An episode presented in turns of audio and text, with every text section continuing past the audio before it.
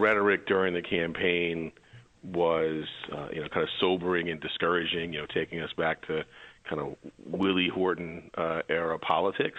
So encouraging to see the response, but more more broadly, our uh, our body politic, both throughout our state and nationally, it's, it's sobering and discouraging um, that we are we are still uh, seeing what we saw during the campaign. So, well, you used a, a very charged historical reference there, Willie Horton.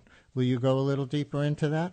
Sure, and I know you you have an astute listenership, so they'll recall that that that time period and the the the ad there and how uh, really race was weaponized. Um, and and look, we have significant public safety issues uh, in Manhattan, in the state, and nationally. Um, I know that. I'm living them. I'm raising my family here. As I said, I've been here all 49 of my years. Uh, but we've got to talk about them in a sober, fact driven way and about reality, uh, and not, I mean, if you looked at uh, um, you know, those ads, which I tried to not watch, but they were appeared to be ubiquitous. Uh, there were times where I was the only black face. So uh, you're the DA, and um, one has to ask whether that was intentional, whether uh, what the no. message being sent was. Let's talk about the work we're doing in the office um, every day, you don't and not do just that. have you know rote uh, tropes uh, from years gone by. Believe this guy? I like this song, Guns N' Roses. Brian Lehrer and um, Alvin Bragg. This for Gabby Lopez. You can say it, Lewis, on the air. I know. I was. I didn't want to interrupt you and kind of memorize names. That was Alvin Bragg. Yeah. You believe this guy? I was the only black guy. You're the you're the DA. You're black. What are you talking about? Lee Zeldin. I mean, uh, you, you, you can't find a more decent human being. Maybe you hate his politics. I don't care. He's a decent human being, a war hero, a great guy. You're going to call his campaign and his rhetoric racist because you're a failure? But it's par for the course.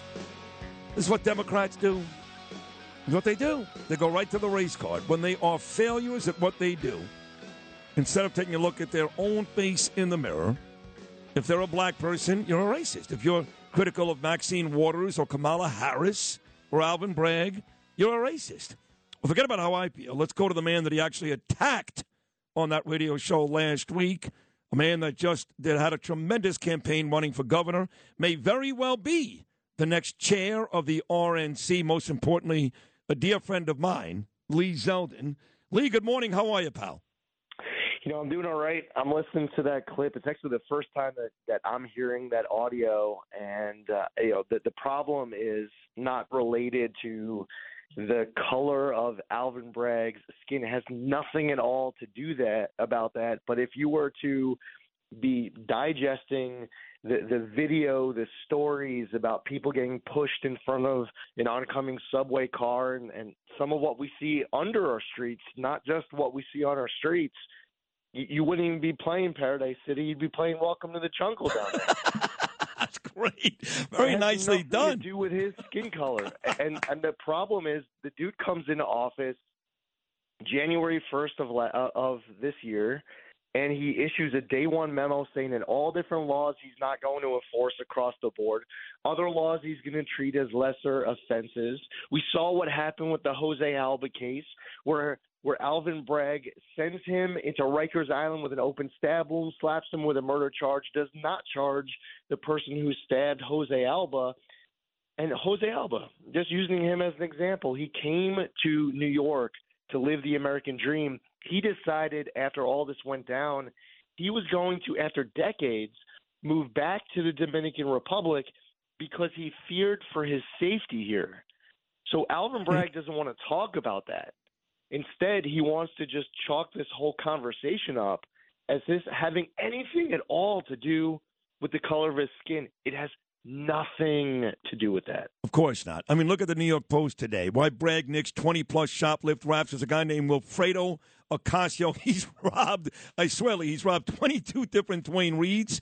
He's still on the street today. And this murder case that Alvin Bragg ended up in court in just the other day. He's on audio uh, supporting this Tracy lady who claims that her husband ran into the knife. You can't make this up. Turns out, according to Joe Tacopina on here moments ago and the New York Post, he received a half a million, half a million dollar contribution from that group that was uh, supporting Tracy a couple of months ago. So he is not only a liar and calling you a racist is disgusting, but he's clearly as corrupt as the governor that defends him every day. Yeah, and you know how this is going to actually even end up getting worse is that at the end of the campaign, the last, you know, sometimes they say with these campaigns, uh, you know, I wonder what would have happened if the election was one week later. You know, you and I were discussing last time we are on the line. It would have been interesting to see if the election was one week earlier. And in that last week, uh, Hochul had to rely on the Working Families Party and some of these labor unions, but they were really trying hard to get out the vote, especially inside of uh, we saw in Manhattan and some parts of Brooklyn. Well, the Working Families Party is leading the efforts to pass cashless bail and these other pro criminal laws. They uh, are, are at the tip of the spear of the defund the police movement. The Working Families Party is, in many respects, responsible for getting DAs like Alvin Bragg elected who refuse to enforce all sorts of laws across the board. So what what happened over the course of this last week is a, a, a I would say the Working Families Party became more powerful in this state. And Alvin Bragg, if he's going to get a free pass, you know, to be able to go on local media and not be asked probing questions by members of the media who, by the way, they have to walk the streets. Those members of the media, they are riding the subways too. And if they want to go, listen, the campaign's over. You know, it, it's it's done. You want to move forward? You actually have Alvin Bragg there on the other line. How, how do you not ask him any tough questions yep. about this? Yep. Because this guy thinks, you know what? Wow, I got a free pass. The Working Families Party, they think that they're more powerful than they were before. And, and uh, we don't want to be told it's just a perception, look away, there's nothing to see here. They did that in the 1980s. That's exactly what Ed Koch was saying, verbatim.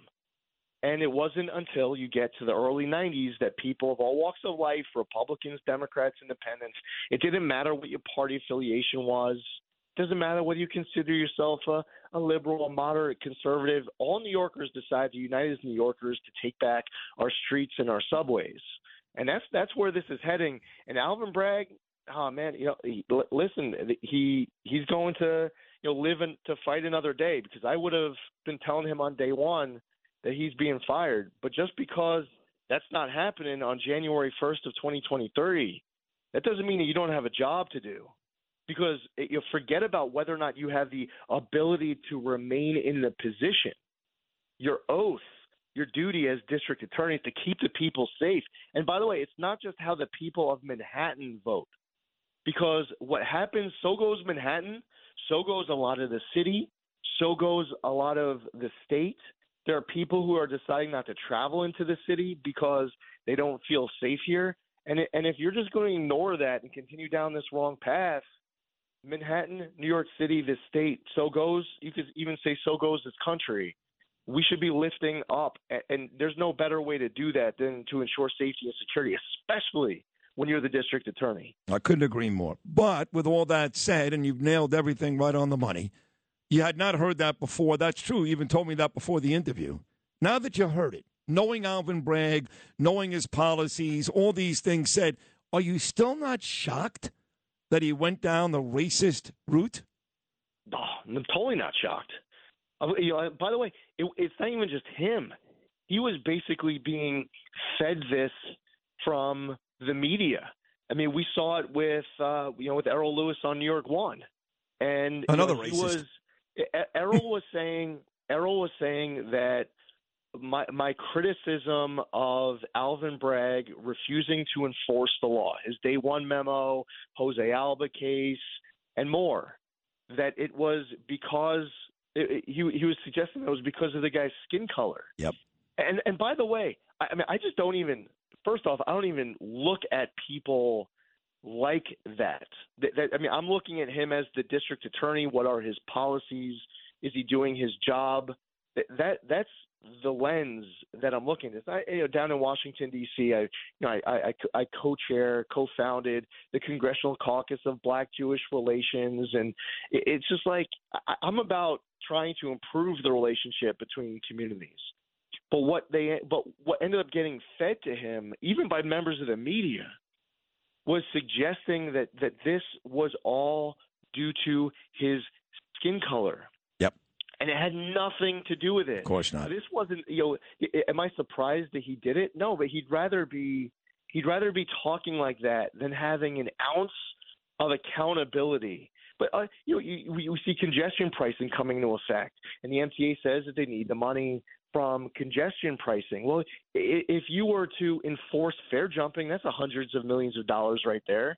If you were to make the subway safer, maybe you'd be able to get back the millions of people per day who aren't riding the MTA. There's money. But he, I mean, part of his day one memo said he's not going to enforce fare jumping. It, it ends up impacting not just safety, but people's wallets and their personal decisions of whether or not they're going to stay here in this state and they're just leaving. And, and this isn't like – you know, it's challenges in the early 90s where everyone united as New Yorkers with the spirit of New York to take back this city. They weren't going anywhere. Or after 9 11, everyone united as New Yorkers, the spirit of New Yorkers. They're going to take back this city. They're not going to be intimidated. They're not going anywhere. But what's happening now is that New York leads the entire country in population loss. Yep. And the people who are leaving aren't saying, oh, as soon as Alvin Bragg is gone, then I'm moving back. No, they're saying, I'm done every single day people are saying i am done i am leaving new york and i am never coming back so these the damage that's being caused right now is permanent i agree uh, two minutes to go lee the great uh, lee zeldin you are a proud Jew. You don't hide that. You talk about your faith, your religion all the time. I am a proud Jew as well. I'm on record saying I'm still supporting Donald Trump, but but I am really upset with him allowing Kanye West. I don't care about Fuentes, the other guy. Kanye's the face of anti Semitism. He knew that. He knows who Kanye is. I don't care if Kanye wears a MAGA hat or not. I am really disappointed. And quite frankly, I found it to be despicable that Trump allowed him to sit there. Now, you're going to be the RNC chair and making excuses for Trump almost every day, so I'm not sure you want to criticize him. But as a proud Jew, how did you feel about what Donald Trump did last Saturday? Well, listen, I mean, there's two parts of this. One is you mentioned Kanye. The other one you mentioned Nick Fuentes. I, I didn't know this guy Fuentes. I, I think a lot of the people who are speaking about him, they didn't know who this guy was either. Now all of a sudden they're acting like they're an expert on whoever this guy Fuentes was. And I had to look him up. Just probably just about everybody else had to do the same exact thing and um, you know, and, and Trump says that he didn't know who the guy was. I have no reason to believe that he did. And I'll tell you, as somebody who has been to dinner with President Trump, I've brought people where he didn't know who I was bringing. No, no, I, I believe that. No, I, I, I, believe he didn't know who Nick Fuentes was, but he knows who Kanye West is, and Kanye's yeah, been right. the face so, of anti-Semitism for two months.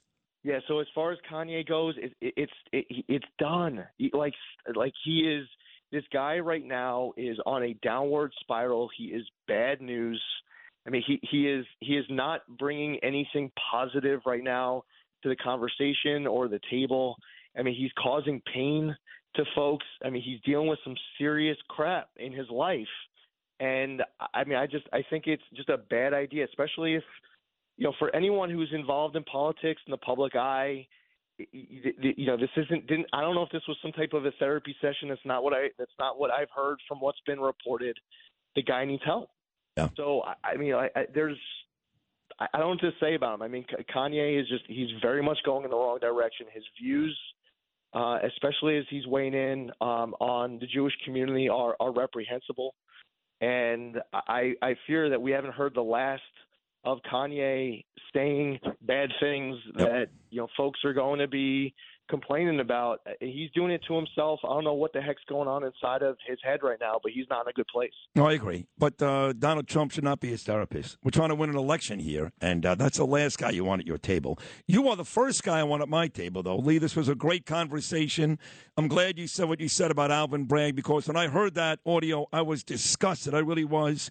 Uh, you're a great man, a decent man and a great politician, a great father, a great husband, and a great friend. Thank you for coming on today, buddy. We'll talk again very soon. Still can't get into Peter Luger's though. I have oh, a feeling you can get in now, Lee. I, we will do that one day together, I promise. There he is, folks, the great Lee Zeldin.